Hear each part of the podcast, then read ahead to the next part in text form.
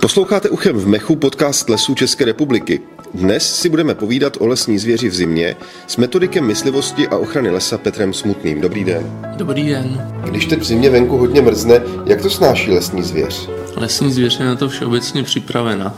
Není problém ani tak s teplotou, jako může být problém s tím, kdy napadne hodně sněhu, který přimrzne a ta zvěř se nedostane k přirozené potravě. Je to období nouze, ve kterém myslivci potom musí samozřejmě se o tu zvěř postarat adekvátním způsobem a další velký problém je eh, v těchto mrazivých dnech to, pokud ta zvěř je vyrušena. Já třeba na přednáškách, který jsem dělal pro děti ve školách, jsem vždycky říkal, představte si po hodině tělocviku, kdybych vás vyhnal ven a řekl vám, eh, lehněte si na studenou zem, tak pro tu zvěř je to něco podobného. Eh, ta zvěř potom může dostat zápaly, který samozřejmě děti se vyléčí v posteli, maminka jim vaří teplý čaj, ale pro tu zvěř samozřejmě nic takového neexistuje tím pádem je to, je to pro tu zvěř nějakým způsobem může být, mít i fatální následky. Jak návštěvníci lesa nejčastěji zvěř třeba i nevědomky ruší? Mají psy puštěný na volno, pohybují se mimo značené trasy, jsou hlasití a podobně. A je pes na volno v lese velký problém?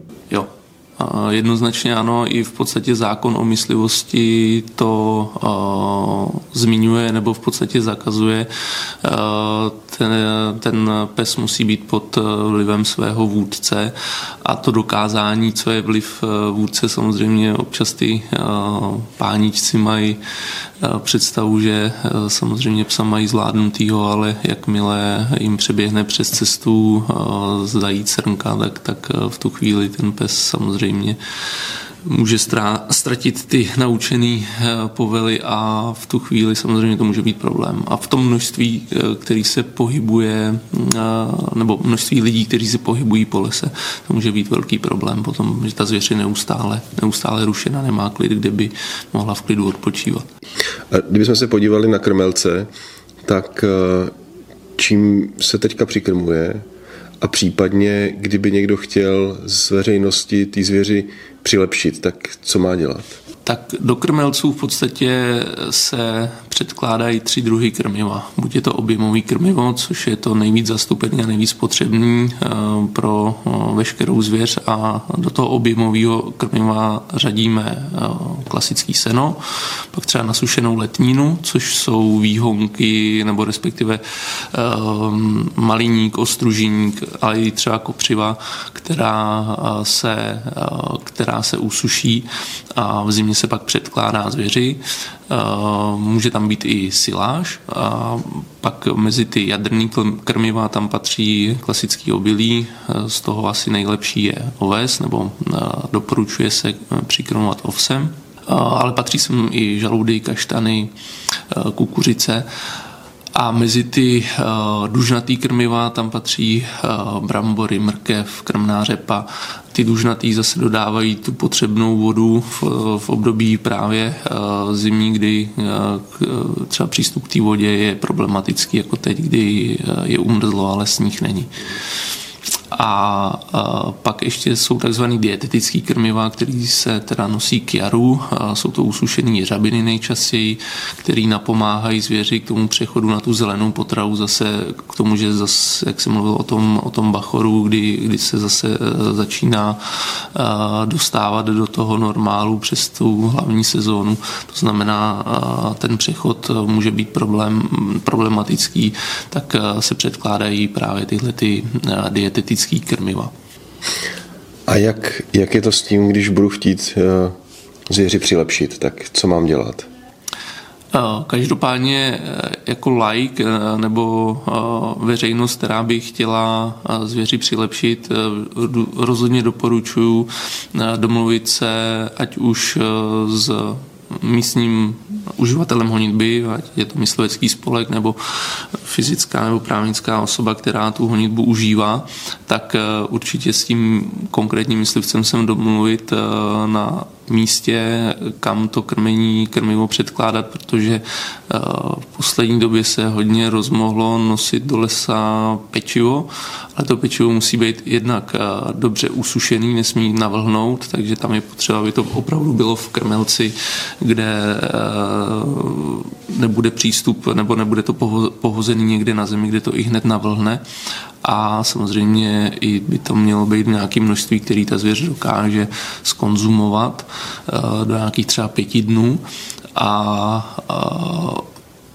samozřejmě i ten myslivec eh, poradí co, nebo jaký druh toho krmiva, pokud to nebude jenom o tom sušeném pečivu a, a třeba jablíčkách, tak, tak poradí s tím, co, co konkrétně by ta zvěř potřebovala.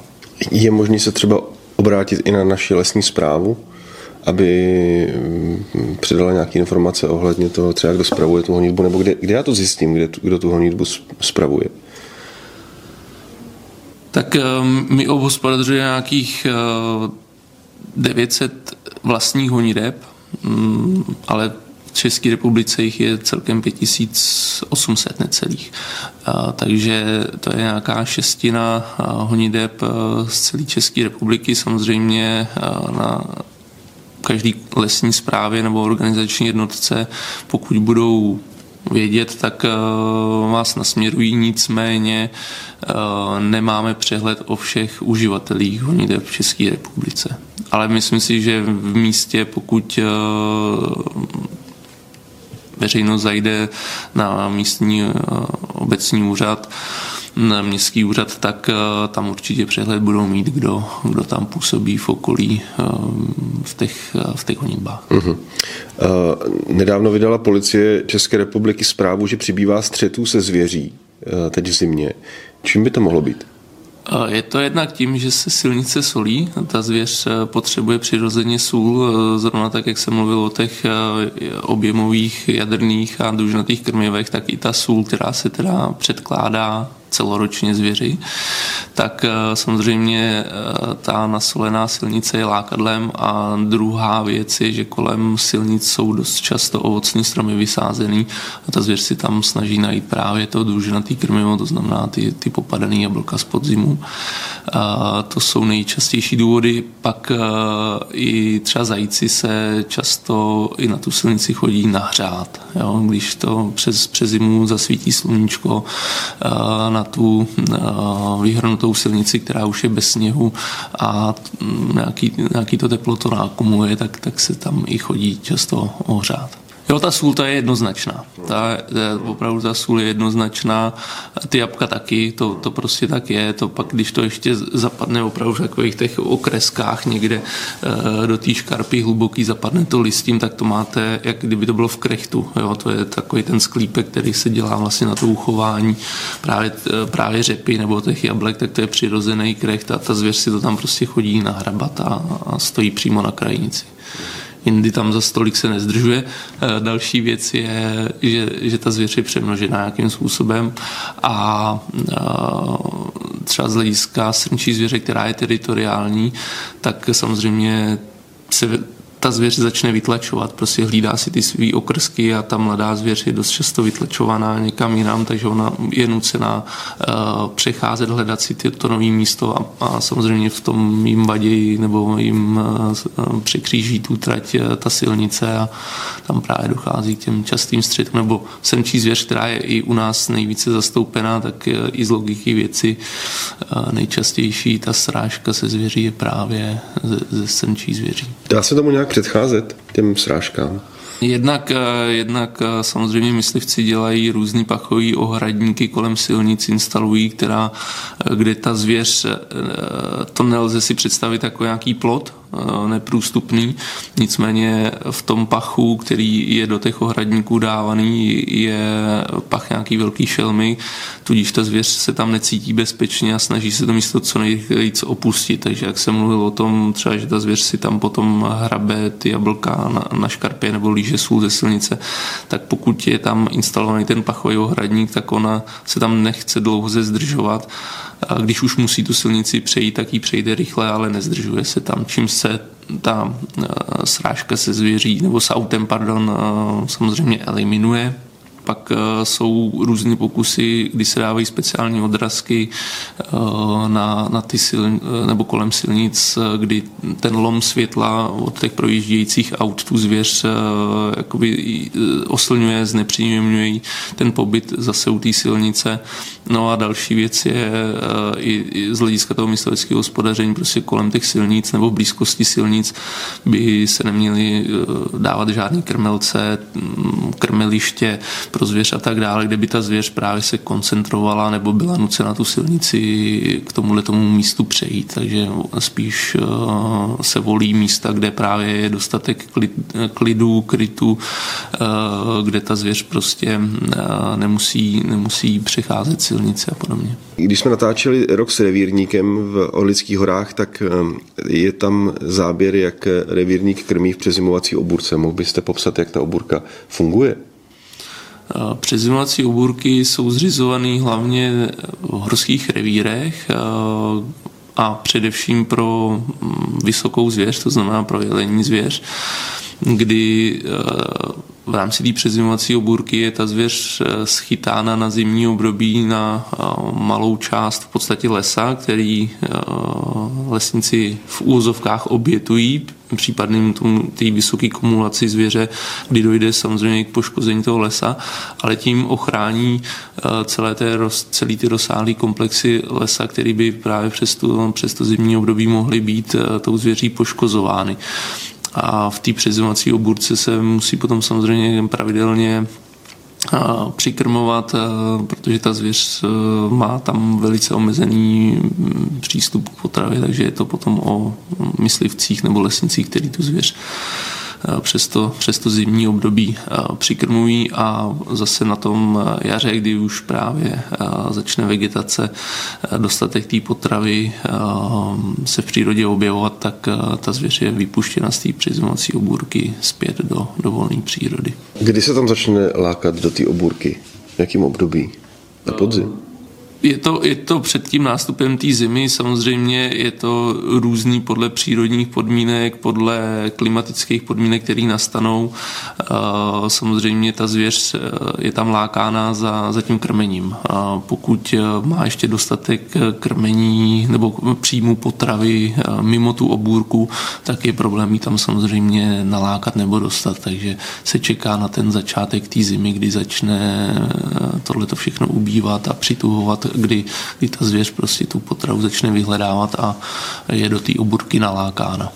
Ta oburka je se potom uzavře, nebo je pořád otevřená? Je uzavřena. Je uzavřena, je uzavřena a Zas poslední dobou je, nebo začíná být problém tam, kde je i výskyt vlka, že ty oburky nejsou dostatečně zabezpečený vůči, vůči vlkovi a pokud se tam vlk dostane, tak tam mohou vzniknout velký, eh, velký škody na, na zvěři nebo i, i poranění dalších eh, kusů zvěře z toho stresu, kdy se snaží pak dostat ven, eh, naráží různě do plotů, může si způsobit další poranění a je to pro ní obrovský stres a je to zase o tom, že ta zvěř, jak jsem mluvil o tom zneklidňování, může dostat zápal plic a tak dále, takže tam můžou být i další následní problémy s tím, s tím niknutím vlka. Takže eh, i u lesů ČR jsme v loňském roce, myslím, že neřeknu teď teda úplně konkrétní číslo, ale několik obůdek jsme vůbec na zimu nezavřeli z tohohle důvodu, že oboudka nebyla zabezpečena tak, aby se tam vlk nedostal a v podstatě eh, při tom vniknutí do té obůrky by eh, ty škody byly daleko vyšší, jak, nebo především pro tu zvěř, že je bezpečnější prostě nechat volně se pohybovat venku. Vlk je teď docela aktuální téma v českých lesích. Před pár lety tady vlci vlastně nebyli. Je to tak, no. Jak se návrat vlka promítl do české myslivosti? Určitě, určitě obě dvě ty strany si na sebe musí nějakým způsobem zvyknout. Je, je to prostě neoddiskutovatelný, že ten vlk eh, je zpátky, je součástí naší přírody a do budoucna určitě bude. Eh, samozřejmě eh, Dost často to nebývá kladně přijímáno myslivci z toho důvodu, že ten vlk jim výsledky jejich chovů za x let zpátky nějakým způsobem eh, zničil. Eh, jako příklad třeba tady nedaleko na Broumovsku, kde, kde byla prostě za, za několik let zpátky eh, vychována světová populace muflona a ten muflon je nejčastější a nejsnadnější kořistí pro vlka a v podstatě ten vlk tu populaci celou zdecimoval.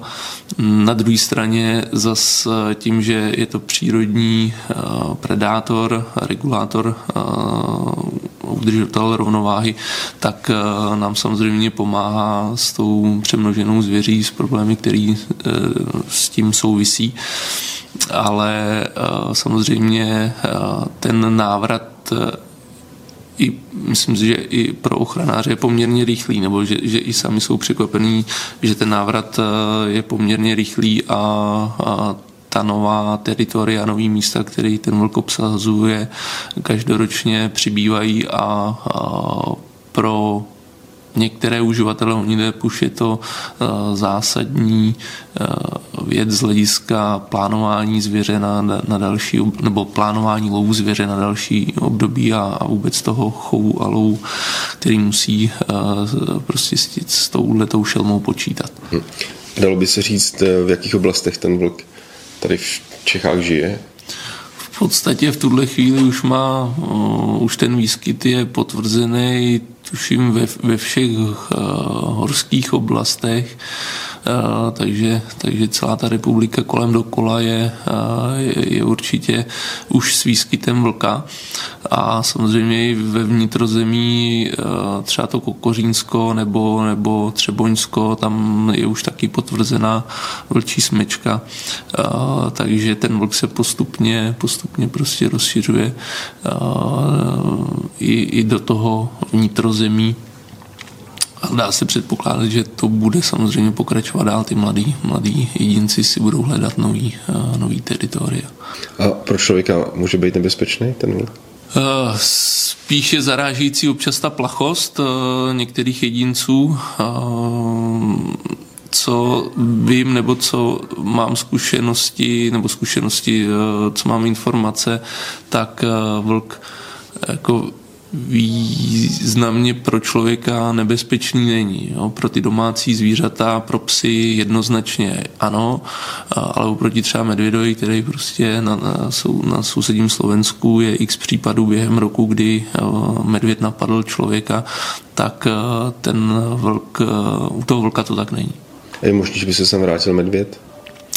Medvěda tu sporadicky máme několik let zpátky, nebo už několik možná desítek let zpátky se hovoří o nějakých pár jedincích Beskydech, který prostě na těch hranicích se Slovenskem jsou. Jo, takže uh, budoucnost samozřejmě uvidíme, ale tím, že se začalo dařit vlku, tak předpokládám, že i ten medvěd se minimálně v těch Beskydech usídlí říká metodik myslivosti a ochrany lesa Petr Smutný.